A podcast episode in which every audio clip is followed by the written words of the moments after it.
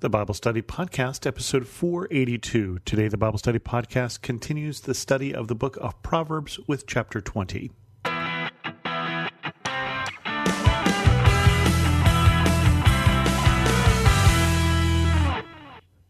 Welcome to the Bible Study Podcast. I'm your host, Chris Christensen. We continue on our study with Psalm 20, which goes like this Wine is a mocker and beer a brawler. Whoever is led astray by them is not wise. Some things don't change. Apparently, we don't drink wine or beer to make us smarter. Nor, for that matter, anything that influences our brain chemistry is probably not going to make us wise. A king's wrath strikes terror like the roar of a lion. Those who anger him forfeit their lives. This is very similar to the verse we had last week about the roar of a lion that we remember talking about. And it's really just good advice. Don't anger the king, don't anger somebody with power. It is to one's honor to avoid strife. Again, a lot of Proverbs here about being argumentative, starting fights, and that it is wise to avoid fighting. And here it's saying to one's honor. And obviously, the reason for that is that quite often we think the opposite. If I had a nickel for every time I ran into somebody in juvenile hall who got there because somebody said something bad about them and they couldn't just let it go, it wasn't a good decision. And quite often it led to something that they now regret. Sluggards do not plow in season, so at harvest time they look but find nothing.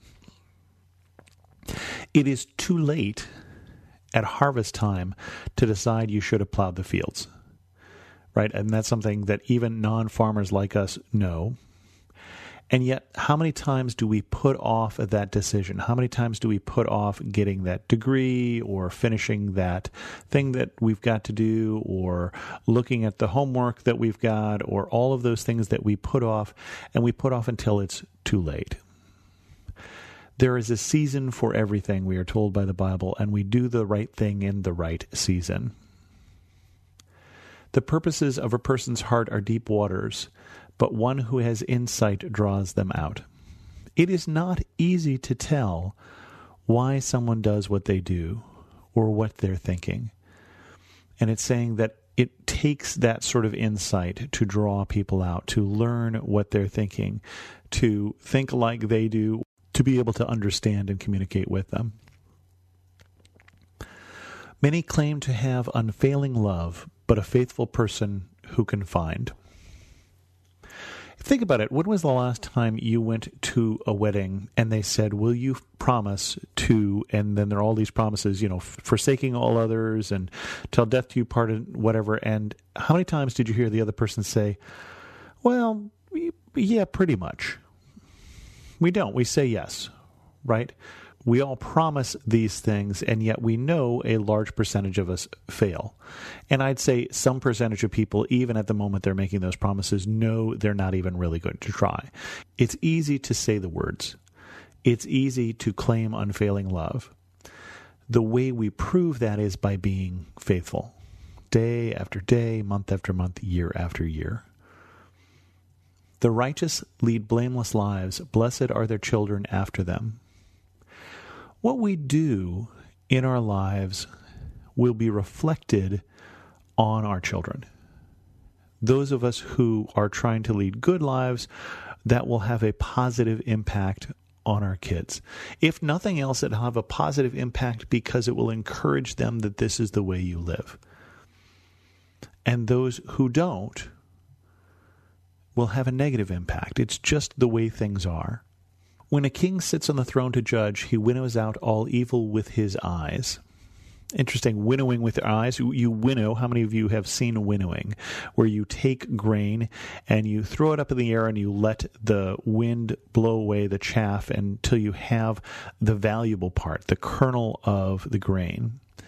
When I was in the Philippines, we went to the Batad village, which is rice terraces, and they still make their food from the grain that they grow. And every day, three times a day, they are pounding rice and they are winnowing rice. So it was interesting as we were there, we were seeing them do this process. And it's saying that the king also winnows. The king is trying to find, as he's looking out on the people around him, He's trying to find the good. He's trying to find what is going to be of value, and he's trying to winnow out the rest. To to weed out the rest would be the other way we would say that, including all of those who are acting with evil. Who can say, I have kept my heart pure, I am clean and without sin? Paul in Romans 3 says, all have sinned and fallen short of the glory of God. And the proverb is saying the same thing here, too. We're not going to be without sin. We're not going to be pure in heart. We can try, and that's a good thing, but we're not perfect. Differing weights and differing measures, the Lord detests them both. Again, a repeated theme here. This is at least the third time we've had this, where you would have your own weights and someone who is dishonest would try and have one set of weights for when they buy and another set of weights for when they sell. And you don't want to do that. That is inconsistent and that is dishonest. Use true measures, whether you're buying or selling, buy what you deserve and sell what you deserve. And in the same ways, treat people fairly in whatever you're doing. Don't just be trying to get the best for yourself. Don't be cheating. Even small children are known by their actions, so is their conduct really pure and upright? That's an interesting that we get a we get this in the form of a question here. I'm guessing the answer is no, since we just decided that all of us were impure and with sin. Even small children are known by their actions. What that implies is that we who are no longer small children are also known by our actions, and that that is so obvious that he doesn't need to say that the proverb focuses on small children, saying if small children who were willing to cut some slack because they're small children are known for their actions, how much more so are you? How much more so when people talk about you behind your back or to your face, are they impressed by or depressed by what they see that you do? Ears that hear and eyes that see, the Lord has made them both. This is not just an anatomy lesson, but it's talking about ears that hear, ears that can discern what's being said, eyes that see, not just eyes that are functional visually, but eyes that are that are seeing the right things, eyes that are seeing through things. And specifically that God made both of those. That that being able to see the right things, be able to see with wisdom, be able to discern is a gift of God. Do not love sleep, or you will grow poor. Stay awake, and you will have food to spare. Now, this is a problem for me because I do love sleep. It doesn't mean I sleep too much, but I really enjoy it while I'm doing it. And I suspect to hear he's thinking more about don't love sleep so much that that's all you do, or don't love sleep to the extent that you're not putting in the work. It's no good, it's no good, says the buyer, then goes off and boasts about the purchase this is obviously we're talking about a society here that was used to bartering, right? And isn't that what you do when you barter? No, no, no. That's no good. That's no good. Trying to drive the price down. And then you go off later on and talk about how good you made the purchase, right? And I think what it's talking about here is are we honest in our dealings, right? Are we honest as we deal with one another? Gold is there and rubies in abundance, but lips that speak knowledge are a rare jewel. Think about that. Let's say you needed advice for your business. How much would it be worth for you to get good advice or to know that you were getting good advice? People pay all sorts of money for business coaches, for life coaches, for all of those things because we know, we understand that knowledge that people who can save us from making that mistake, who can save us from making that heading in that wrong direction, the counselors, the advisors, all of those things have great value. Greater value even than gold and rubies, the proverb is saying. Take the garment of one who puts it up for security for a stranger, hold it in pledge if it is done for an outsider. This again is talking about how we deal with those who don't have power, how we deal with those who are outside the community and therefore vulnerable. And it's saying at this point, take the garment if someone's putting up for security take a risk on them because God cares for them. God cares for those without power, especially the poor, the outsider, the foreigner, the servant. We should go the extra distance to care for them as well. Food gained by fraud tastes sweet, but ends up with a mouthful of gravel. A mouthful of gravel does not sound good. Food gained by fraud has a sour aftertaste. That it's not the best thing to do, that it may feel good at the time, but but is not good in the long term. Plans are established by seeking advice, so if you wage war, obtain guidance. Again, we talked about guidance above. How much more so when lives are on the line? Think about the Iraq War and think about what poor intelligence we had and how that has been damaging to the number of people who died in the American forces, but the number of people who died in Iraq and, and, the terrible destabilization of that region, and how much of that came from having bad advice and bad intelligence going in. So, how much more so when lives are on the line should we obtain wise guidance? A gossip betrays confidence, so avoid anyone who talks too much. And when here we're talking about talk, too much, I don't think we're just talking about the sheer amount of words, although it could imply that as well.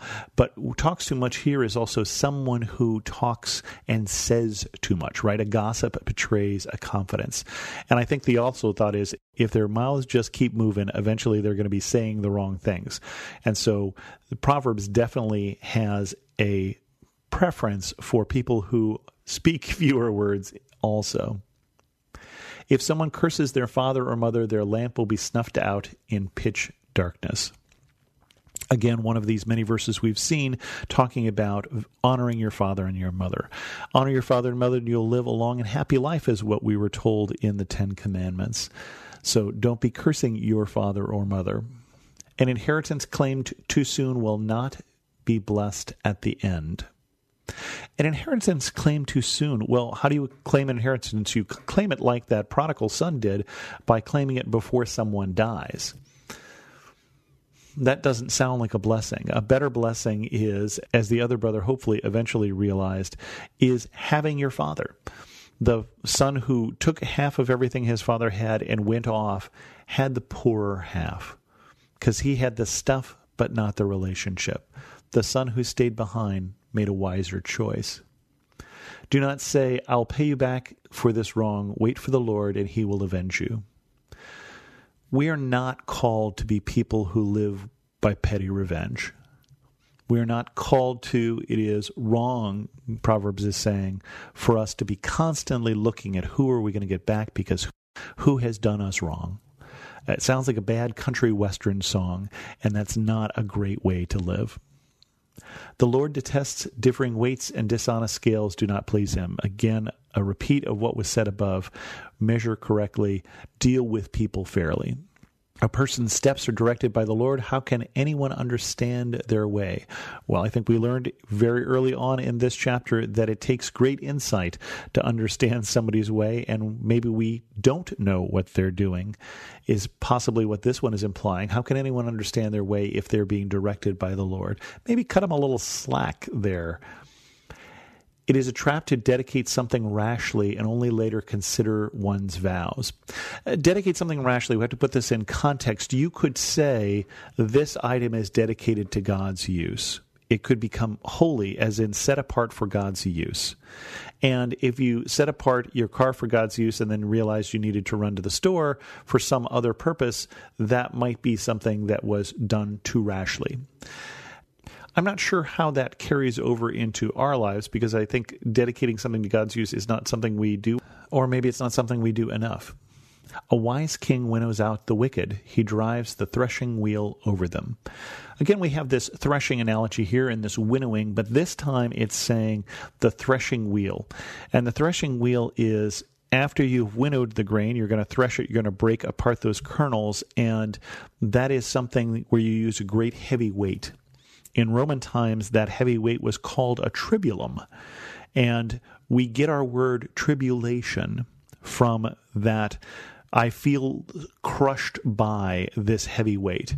And here it's saying that those who are winnowed out by being wicked by the king, you're going to be crushed. You're going to have tribulation.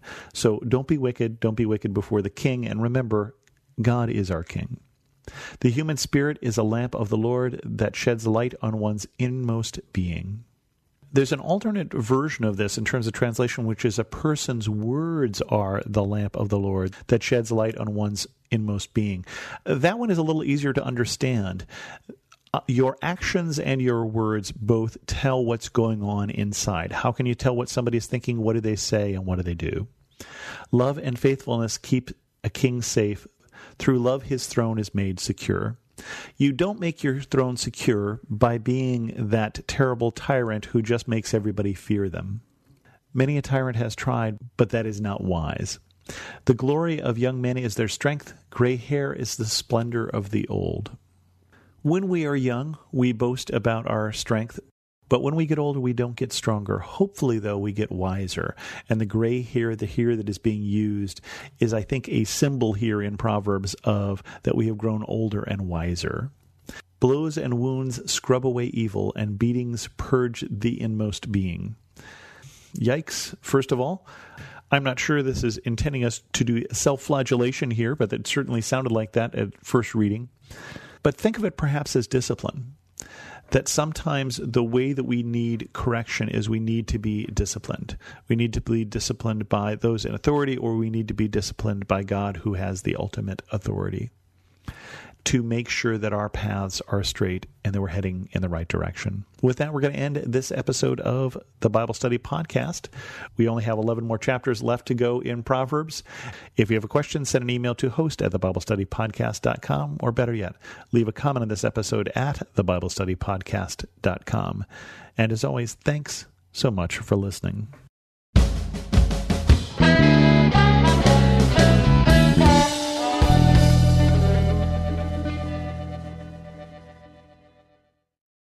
Scripture and brain science agree. Meditating on God's Word transforms us and reduces stress in our lives.